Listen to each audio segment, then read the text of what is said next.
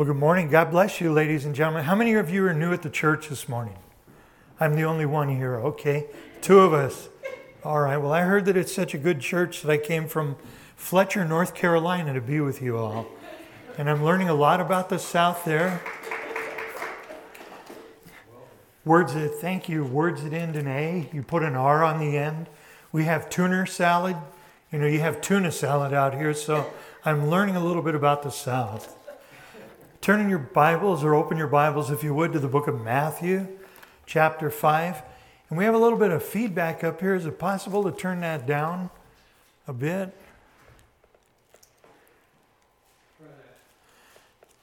Okay, Matthew chapter 5. That's much better, isn't it?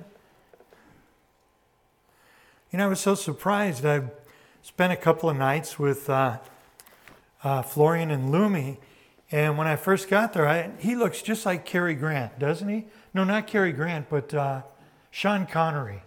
If you take a glance at him, I, he could be his double. And so I thought maybe Sean. What's that? No.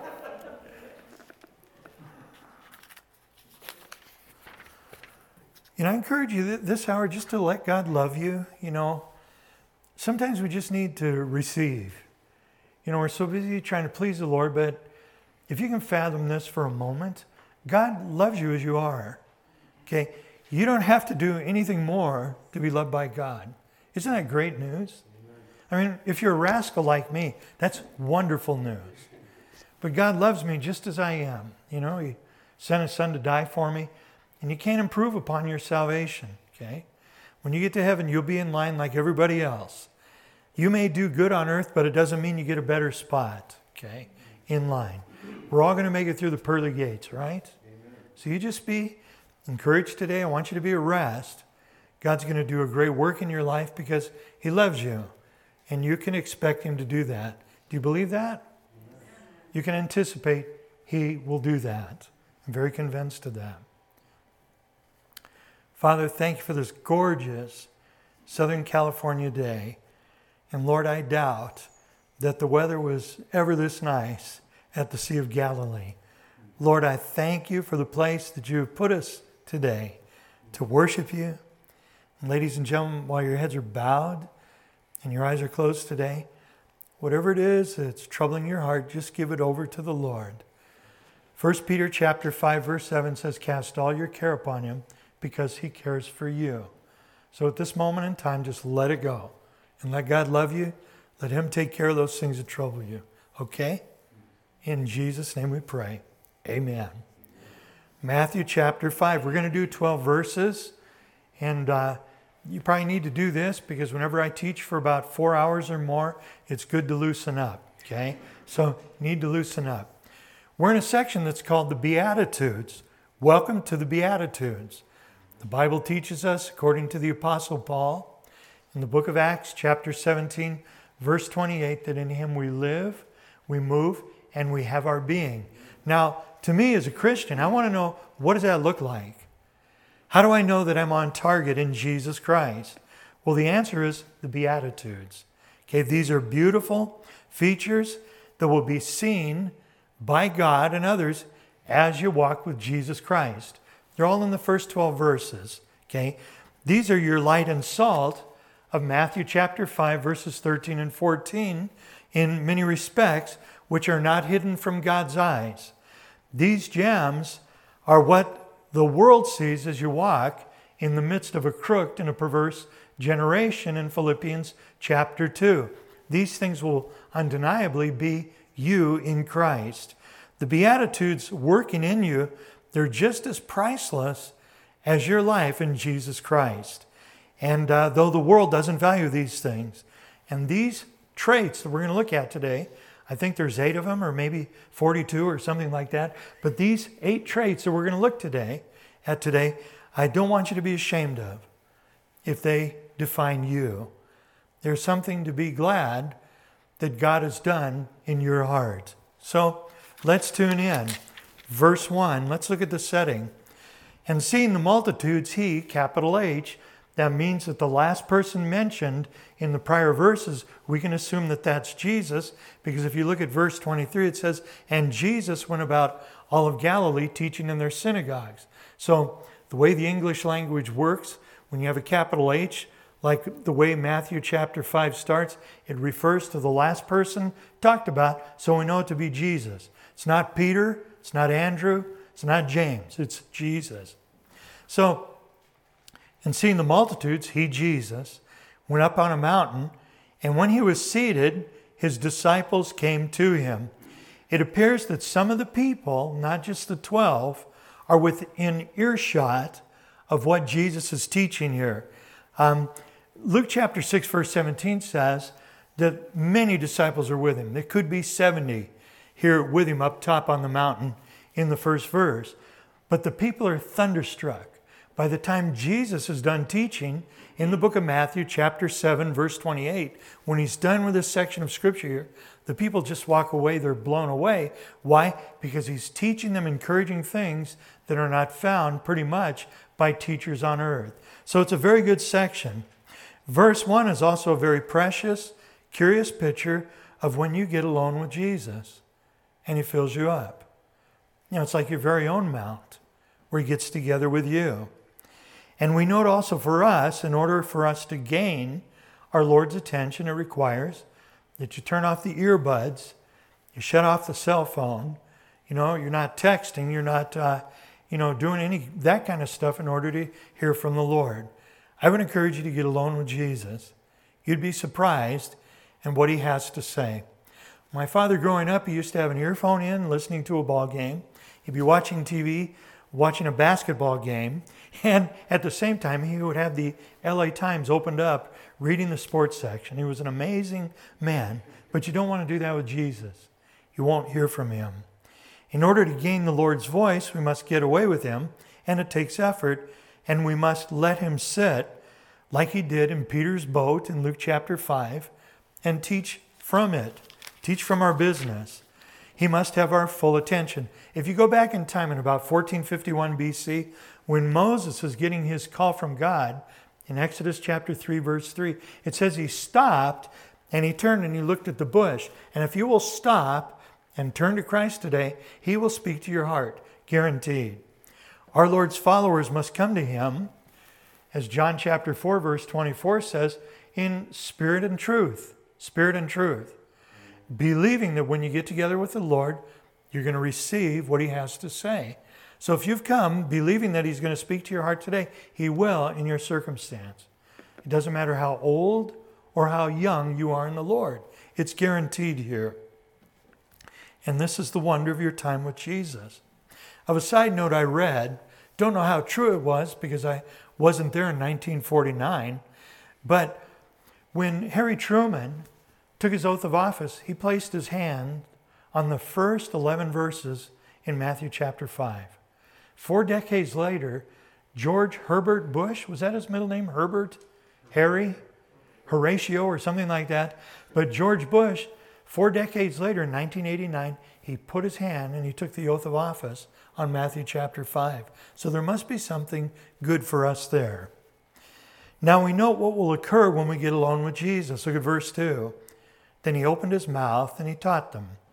And what is it he said? Look at the very first uh, word in verse 3 Blessed are the poor in spirit. Get this, the first thing out of his mouth is blessed, okay? A cheery blessed, or how happy is the man or woman in the following godly conditions or the conditions of faith. What follows are not promises, but they're rather your disposition after you've been walking with Jesus Christ for a while. They're very great things. They're, they're descriptions of a person that's rebirthed or born again. In order for you to receive things from the Word today, you have to be born again. You have to come to that place in your life where you're saying, Lord, I give my life over to you. You're the one that saves me. And if you haven't done that yet today, I mean, I could be teaching the choir. Am I doing that here? Preaching to the choir? If so, you should have been singing. But I could be preaching to the choir. But in order to receive the teachings of Christ, you have to be born again. That means you have to shelve your own life. And as Matthew chapter 16, verse 24 through 26 says, to deny yourself, take up your cross, God's will, and follow after Jesus. It's the only way you'll hear from Him.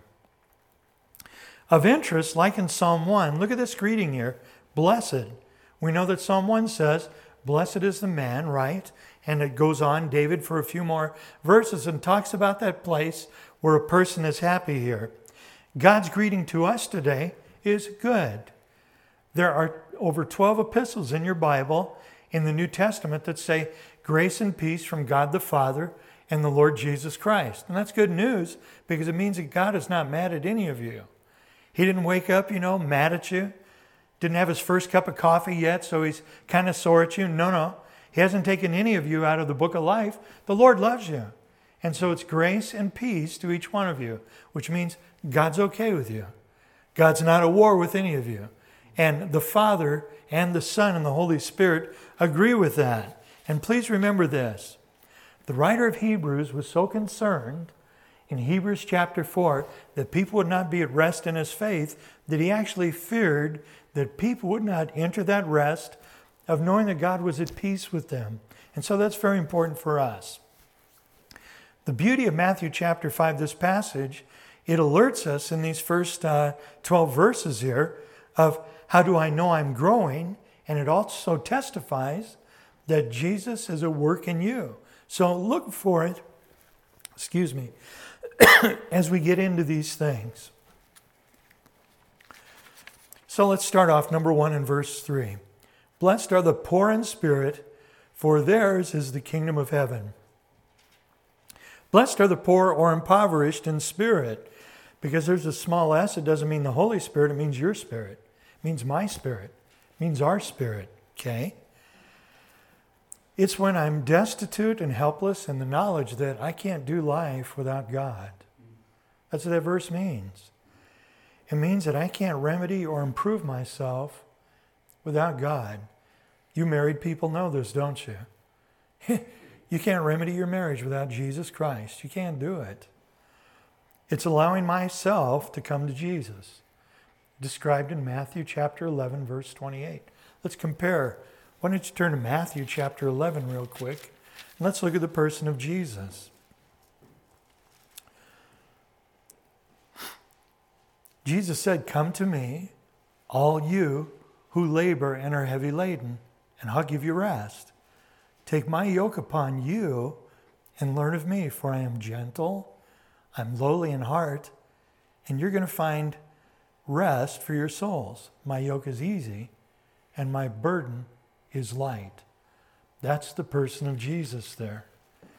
It's when I labor and at the end of the day I'm thrashed and I can't take any more of the world's garbage and I just throw myself to the Lord's mercy and just say, Lord, you've got to handle this. I don't know what's occurring. Been to the doctor, I've got a strange lump.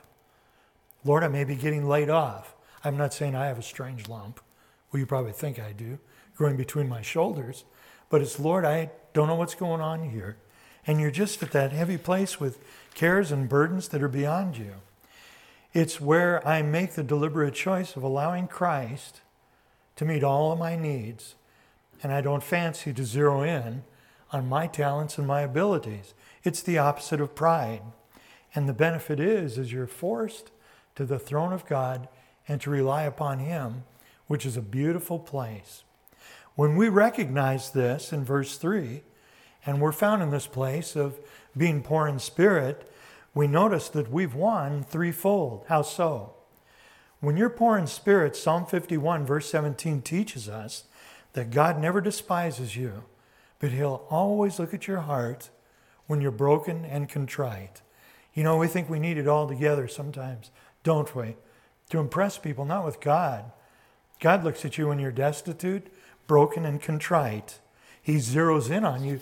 You have arrested his full attention. Isaiah chapter 57, verse 15 says, When this poor spirit is yours, you're in a lofty place with God. Isn't that awesome?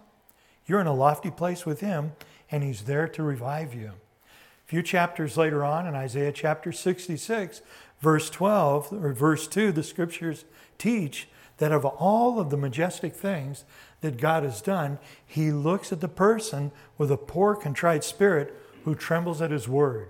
Isn't that awesome? He doesn't look at the person that knows Hebrew, Greek, and Aramaic. He doesn't look at you if you can quote a bunch of scriptures, you know, and play them back to people. No, not at all. He looks at you when you're broken and you have a poor spirit. And I'd suppose you're more likely to see miracles than most people because you rely upon God and He's doing more in your life than He probably is people that have it wired. Number two, when you're poor in spirit, you know what God's law is for a recognition that you have to rely upon Him and not your own abilities to save you. You've got it wired when you rely upon God. Number three, you've taken a firm possession of what the kingdom of God is all about and who provides entry, and that's Jesus Christ. I commend you today if you're of a poor spirit. You know, if you're still trying to live this thing called life, I haven't figured it out. And I've been alive a little while, okay? I haven't figured it out, but I know one thing for sure that I need Jesus Christ. The childlike faith that you possess, according to Matthew 18, permits you access and ingress into the kingdom. It's just simple, Lord, I can't do this without you. That's a great blessing. Don't ever let anybody put you down for your simplicity of faith where you feel like you're in a pinball machine. That dates me, doesn't it? Where you're just kind of bouncing around trying to figure things out. You have grasped that works won't get you to the kingdom. In John chapter 14, verse 6, Jesus said to the disciples shortly before they would deny him, He says that there is no access to the Father except through him. It's a beautiful verse. And you've realized that self sufficiency is of no virtue and it's of no value in the kingdom of God. And thus you ought to be happy about your impoverished spirit.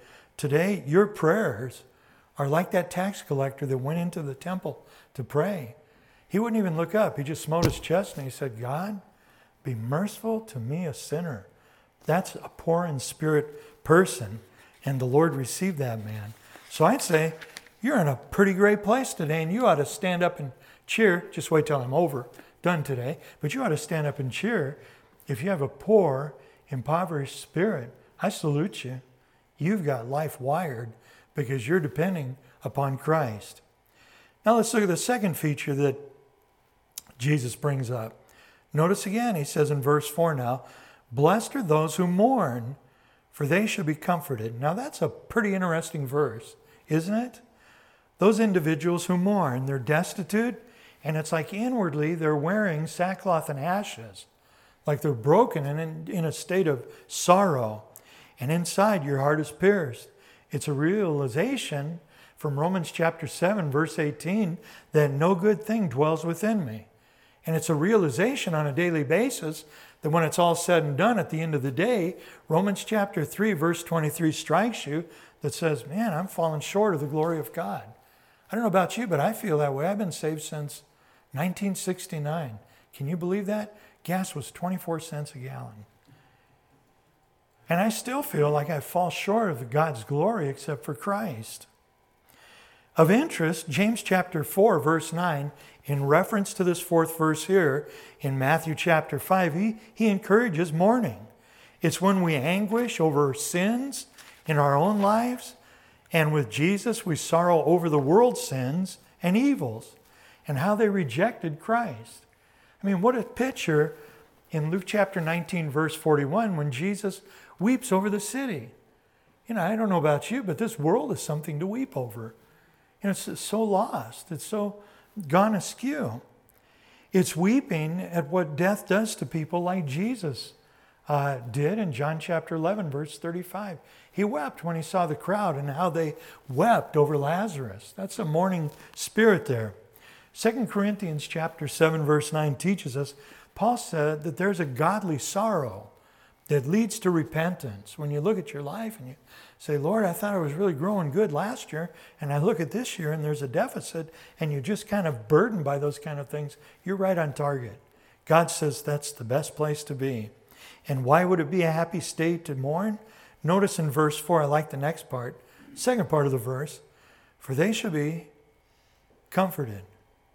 They shall be comforted who mourn over their place in life. It's a far gone conclusion.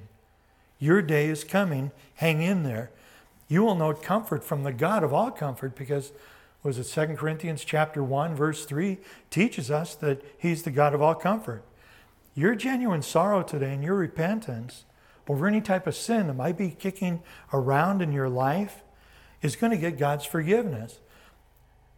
The Apostle John, in his later years, he wrote to Christians, a Christian community in the Roman Empire, at the end of the first century. And you know what he told those Christians? He said in 1 John chapter 1 verse 9 that if we confess our sins, he is faithful and just to forgive us of our sins and to cleanse us from all unrighteousness. Isn't that great? I don't know where you're at today. I don't know you from Adam's apple. But some of you may have come in here today just feeling bowed down because of a past sin or a thought or something you did on the way here, an attitude, you know, or maybe last night or last week. You know what? If that's you and you're in mourning about that, God bless you. Receive God's comfort today, the forgiveness of sin of any attitude you've had, and know that the Lord loves you. We got work to do, ladies and gentlemen, in this community. I mean, I think this is a cool church. How many are there here? Higher mathematics says there are three, and four. Higher math says that's seven, eight, nine, 10, 11, 12, 13, 14. I mean, you're a lot better off than Jesus with his 12 disciples. I would say you're much more cooperative than those disciples. And God wants to use you to affect this community for His glory. You're at a great place today, especially if you mourn over your spiritual state at times when you don't see what you ought to be. This is a very encouraging verse to me. Your comfort is readily available today. And when you see Jesus, according to 1 Thessalonians chapter 4, verse 17, you're going to take solace when you get to heaven, okay? You're going to take a lot of comfort because you're going to think, yes, I did make it. And all that worrying here on earth whenever you messed up, you know, all the harassing fear of wondering if you'll make it there, it's going to be over. And that comfort is going to be readily available. You know, your foul attitudes we have, when you get up to heaven, it's not going to matter anymore. You've made it because of your faith in Christ. And this comfort will fully be realized at Jesus' second coming in Isaiah 61, verse 2, because the scripture teaches that God will comfort all who are mourn. Revelation chapter 21, verse 4 teaches us God will wipe away all tears. In heaven, there's not going to be any death, there's not going to be any sorrow, there's not going to be any crying and pain. Uh, so when you mourn over your sins, you're at a blessed place today. God zeroes in on you.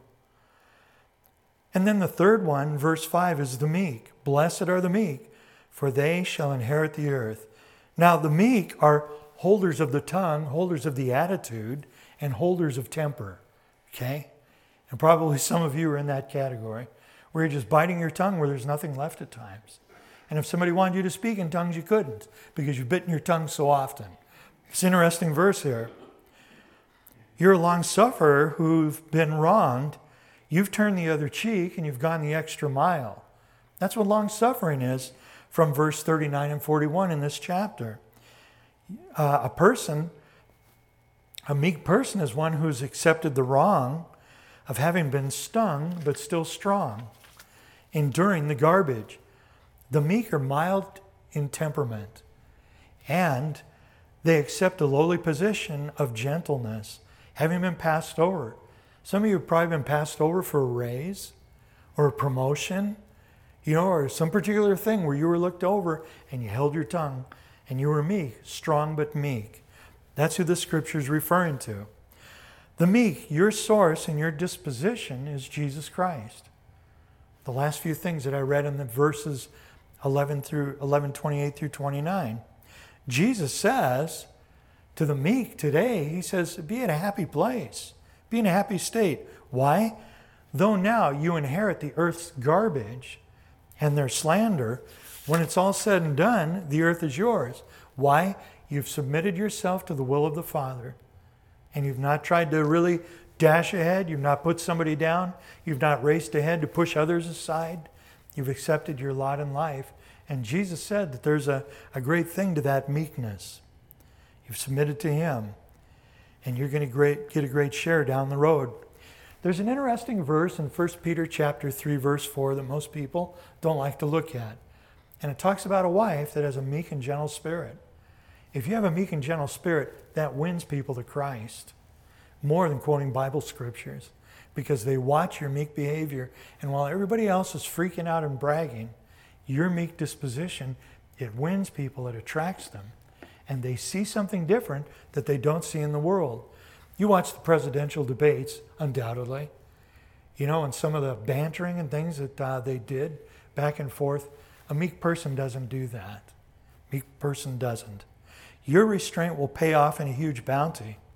If you looked in the Bible at Genesis chapter 13, verse 14, you don't have to do that now. Abraham had this nephew, Lot. He was kind of a brat. And the herdsmen were squabbling when they were there in what we call today Israel over the grazing land. And Abraham said, You know what? This place is not going to sustain us both. And he told Lot, Look, you just take whatever you want and I'll go the opposite direction. The Bible says that Lot looked at the pretty lights of Sodom and Gomorrah, saw that it was a well watered plain. He was attracted to it. And so it says that when Lot took that, very, the very next verses say that God told Abraham, Lift your eyes, because he was meek, and God showed him a great amount of land that he was going to inherit. Psalm 37, verse 11 says, The meek will delight themselves in abundance.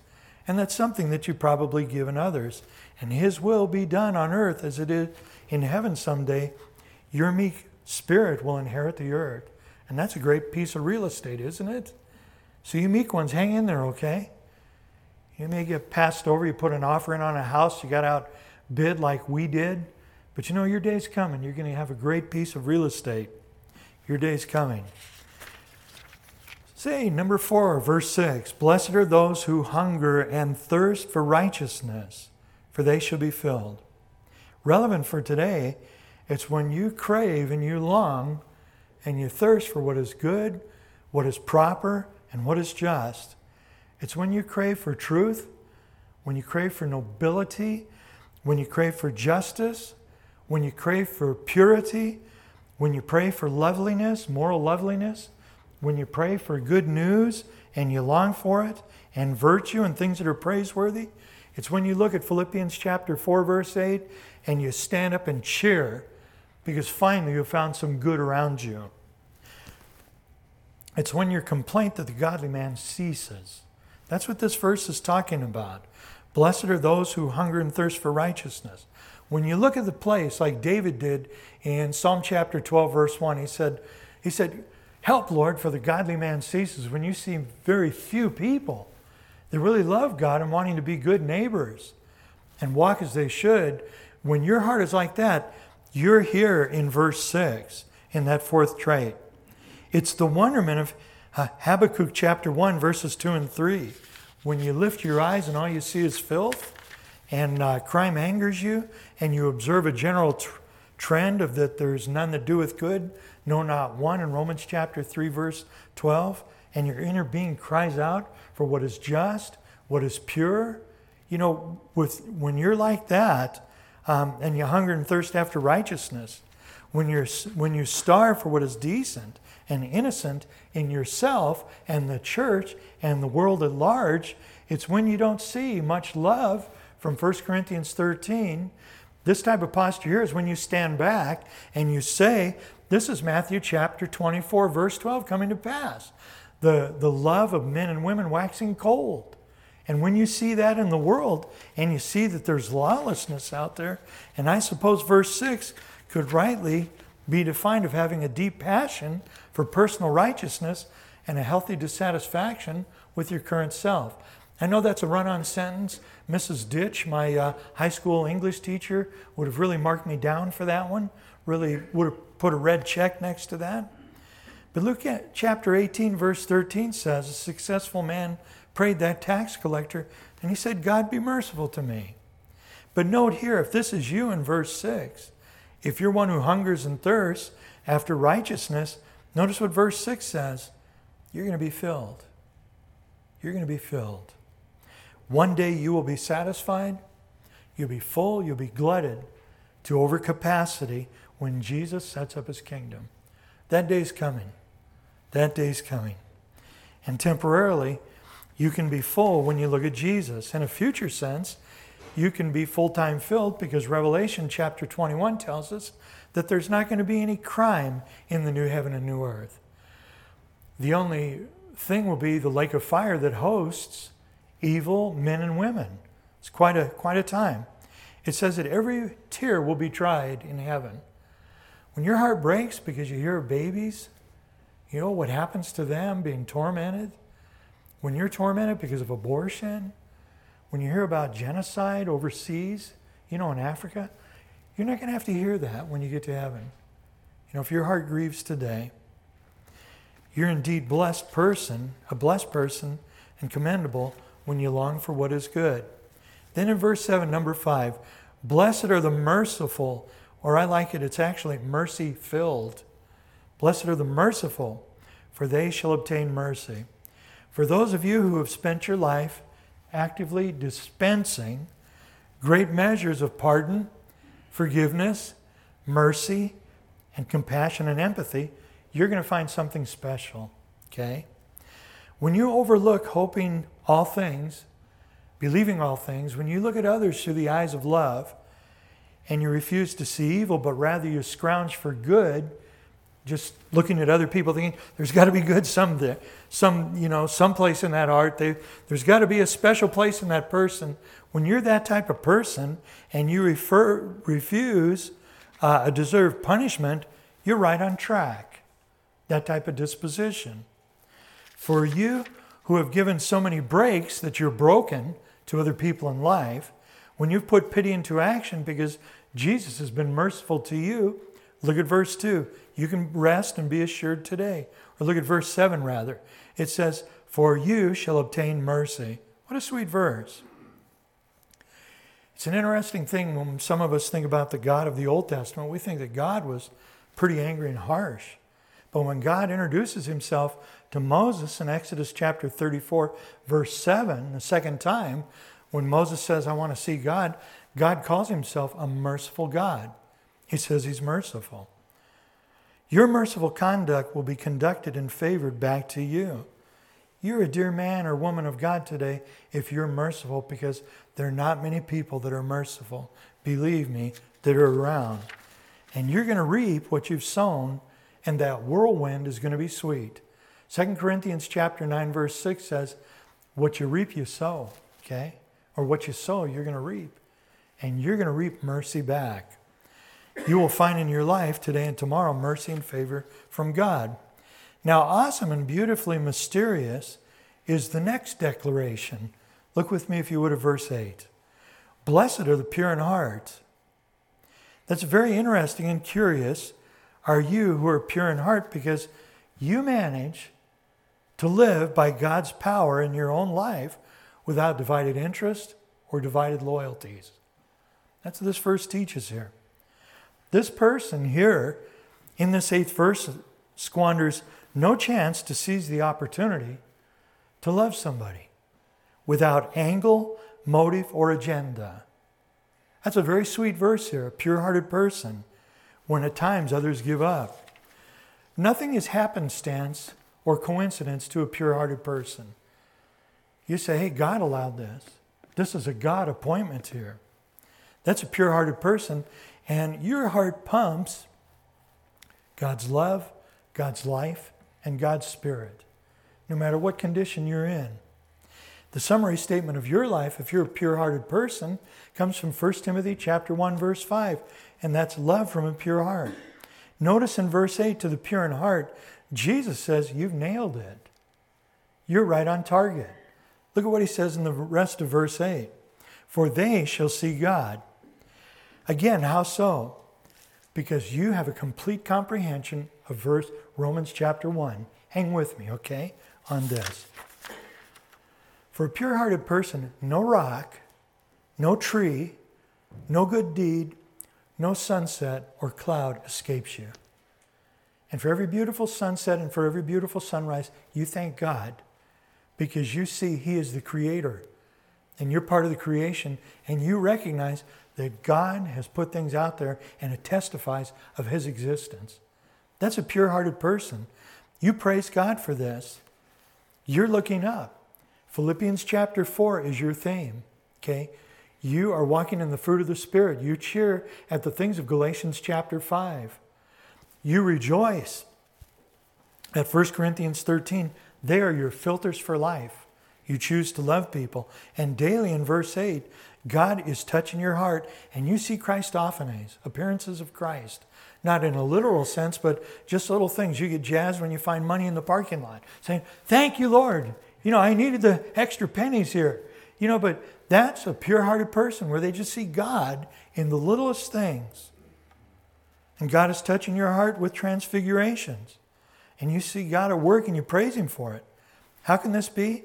Because your life, your life's perspective is not choked out by things and activities and the cares of the world. Sin, alarming politics, and economics, those aren't on your radar. You know, some things I've noticed about, uh, this, I wish this wasn't going on YouTube, I can't say now.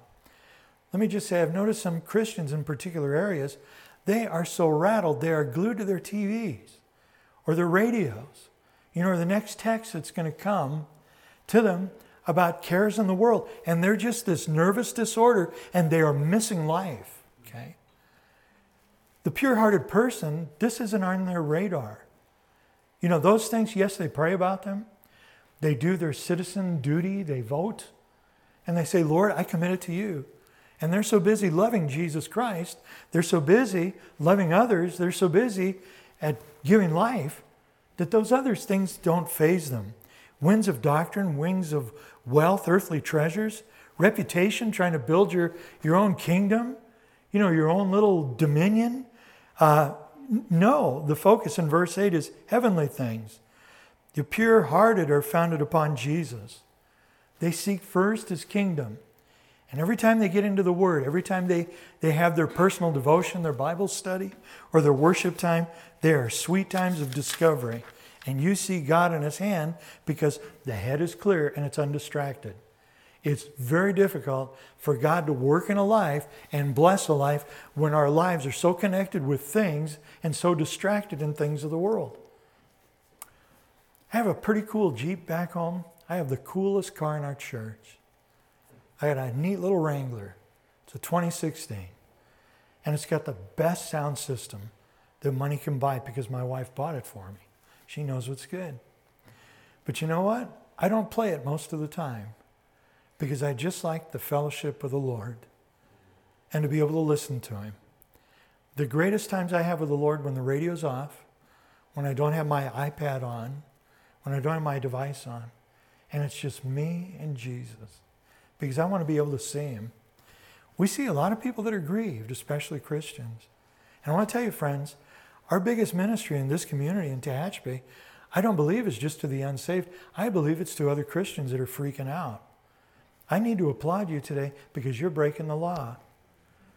You've come to church.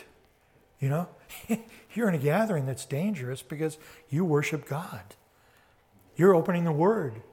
You're in a small building. What is this? About 660 square feet, perhaps, maybe a little larger, maybe about 1,200 square feet. I don't know. But I commend you for that. You're on target. Our ministry is to our believing brothers and sisters right now. And they don't need Christians that are all clouded and freaking out. They need you and your pure heart. That's what's going to get them blessed again. Because you know pure heart of Matthew chapter 16, verse 24 to 25. You've denied yourself, you've taken up your cross and following Jesus. And that's all that matters. God bless you today. You're an extremely blessed person if this virtue is yours. Now, number seven in verse 9.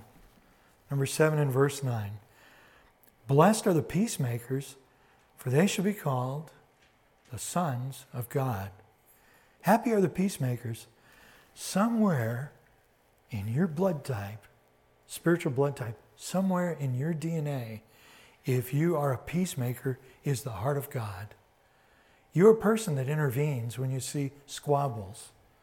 You're a person that intervenes and immediately goes to prayer and immediately you're one that wants to be an interventionist to seek a middle ground where there's squabbles and conflict. You are a person that probably plots nervously. And you're grieved in your heart and unsettled when you see disputes, especially among Christians. Okay? Peacemakers risk their necks like Joab. If you read in your Bible later on, 2 Samuel, I think it's chapter 13 and 14, Joab, one of David's generals, he was grieved because Absalom, David's son, was estranged from David. And so he gets this lady to dress up like a widow, and she comes to David to appeal to make amends for David and his son Absalom. Really a sweet picture.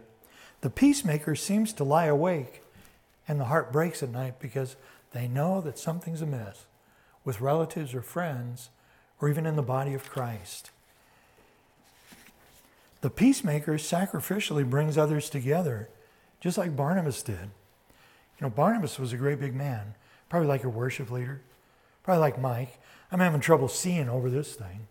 If I ever teach again, I want a phone book to stand on or a cinder block. Barnabas was quite a man. When Paul the Apostle got saved, I mean, he was a wildfire. And some of the, some of the Jewish Christians were thinking, we don't want anything to do with this guy because he's a Christian eater. And so Barnabas came alongside Paul and he told these Christians, he said, you know what, it's okay. Paul's really on our side. That's what a peacemaker does. It's the privilege of John chapter 1, verse 12, that prompts us. We are children of God because of our belief in Jesus Christ. And they realize the effect can cause self sacrifice. I don't doubt that some of you in this room are peacemakers and you've helped make peace with other people and it cost you a friendship. But the people got together. I don't know if that ever happens to you. Has for me. Philemon is a very good epistle if you ever want to read it. It's just one chapter, one book in your Bible, one epistle. And it's Paul the Apostle. He writes to this master to take back this slave that became born again. It's a really good epistle. The peacemaker desires to live peaceably with all men. And in verse 9, notice the Lord has a special comment for you. He says, look at the second part of the verse. So they should be called the sons of God. The Lord has a special promise to the peacemaker, and He says you're blessed and happy for designation's sake because you are a child of God. You have grasped your duty as an ambassador in 2 Corinthians chapter 5 verse 20. You know what it's all about and you imitate your Father in heaven and his son because of your disposition wanting to make peace in John chapter 3 and reconcile. And you have an understanding of how terrible it is to be without reconciliation. And probably Isaiah 59 verse 2 haunts your heart. Isaiah 59 verse 2 teaches us that God can't look at sin and he can't hear prayer, I believe, of the sinner. And those type of statements bother you when you think about a worldly person. The peacemaker totally comprehends Romans chapter 5 verse 8, and while we were yet sinners, Christ died for the ungodly. And you have a grasp of that. One day you're going to be properly honored. Now, finally, and you notice that a pastor is usually lying when he says finally, right? You notice he's probably going to go another 20 minutes. Well, finally, look at verse 10 now. And this is number 8, and where we tidy it up. Verse 10 says, Blessed are those who are persecuted for righteousness' sake, for theirs is the kingdom of heaven. That's, a, that's kind of a confusing verse, isn't it? Your participation or your bend today, if any one of those features are yours in verses 3 through 9, they could result in persecution in verses 10 through 12. It could happen. And notice in verse 10 you'll be persecuted for doing what is good, what is just, what is right, what is proper, and what is decent. You're going to stand out. When you give others a fair shake and a square deal, that can bring you harassment, that can bring you smearing, and it can bring you badgering. But Jesus says, notice here in verse 10, like in verse 3, your heart should be gladdened because you've secured some pretty awesome real estate. It says yours is the kingdom of God. Now, Jesus qualifies this, and we need to look at verse 11 because it makes uh, verse 10 have the most optimum sense. It gives strength to the thought Jesus said, notice in verse 11, Blessed are you when they revile and persecute you and say all kinds of evil against you falsely for my name's sake. Jesus qualifies this being persecuted for being part of the Moose Lodge, for being part of PETA, for being part of the Elks Lodge, for being part of, um, you know, earth friendly groups or Greenpeace. Jesus isn't speaking of that. He says here, when you're persecuted for his sake, that's what matters. And I have to pay the young gal here a compliment because you're a church. I mean, how few young people go to church anymore? Just, I say, God bless you, miss. That's, that's great. You're a good girl. I'd high five you, but it's a little distance here. We have to practice social distancing. So across the room here, we'll just kind of do that. But when people put the umbrella of evil with false and accurate observations against you, okay? No, now it's been done with Jesus' credit. He's your reason for the shining light, good words and deeds. And note your posture, though, in verse 12. And this is the gem of the section of verses 10 through 12. Rejoice and be exceedingly glad, for great is your reward in heaven, for so they persecuted the prophets who were before you. Now, your reward's going to be great in heaven for getting persecuted for Christ's sake. And he says to substantially, hugely, rejoice for grand proportions. But you want to notice something here there's a designation sake. You take you when you're persecuted for Christ's sake, you get in line with a league of very prestigious people, prophets in the scripture, that gave their necks for their faith. A very distinguished league of predecessors. And their fate was yours. If you go to the first century, the book of Acts, chapter 5, verse 41, it says those early disciples, they counted themselves blessed and they were happy to be persecuted for his sake and they felt unworthy. I would tell you, ladies and gentlemen, today that are born again, this world is not worthy of you. One day, when you're gone, it's going to leave a terrible void. There's going to be a terrible absence here when you're gone. And those people, when they die, when they go, when they go to the hot place, when they go to hell, they're going to remember your sweet face and your witness and your testimony to them and you telling them about Jesus Christ.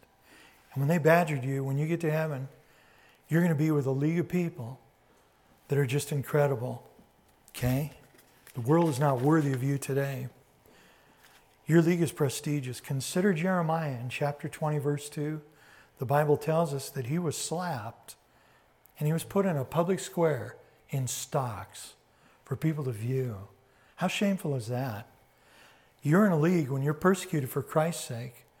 According to 2 Chronicles chapter 24 verse 21, Zechariah, God's messenger, he endured conspiracy and they executed him right in the court of God's house. So persecution denotes and connotates that your citizenship is elsewhere. My appeal to you today is don't shame yourself if these virtues are found in you because God loves them. And God says they're good things. The next thing is maintain your witness. Even if the world shames you, don't any of you dare quit today, okay? Don't you give up because God has not given up on you. How many of you know for a fact that your name has been taken out of the book of life? Anybody here? You know for a fact that God has fired you from being a Christian. Nobody here. You stay on duty. We will have no quitters today on Sunday, November 15th.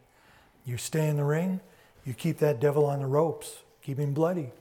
You let him know that he's picked on the wrong one because you love Jesus Christ. And don't discount, don't diminish your effect on this world. You are affecting people. Maybe not so much by your words, but by your actions. And people need that light. Jesus said, Let your light so shine before men that they might see your good works and glorify your Father which is in heaven. And lights don't make a whole lot of noise, do they? We've not had to tell these lights today, shh, shh. You know, we want to worship. Shh, we're trying to listen to the message. Lights don't make noise, okay? Lights shine in the midst of a crooked and a perverse generation. So you keep it up, okay? No quitters. We don't have a sign up sheet in the back for quitters, do we? Okay, good. All right.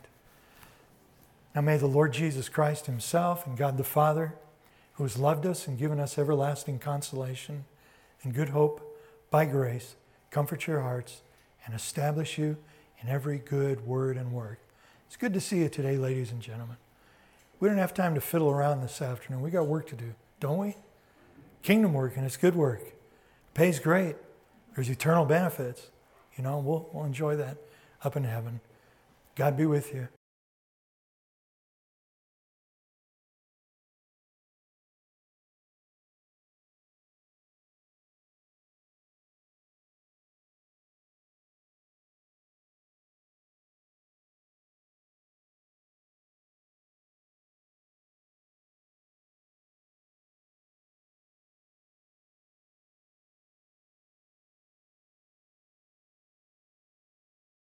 Father, I need your touch today. And this world's kind of beating me up, and it could be maybe even I've done it to myself. I've got myself in this place.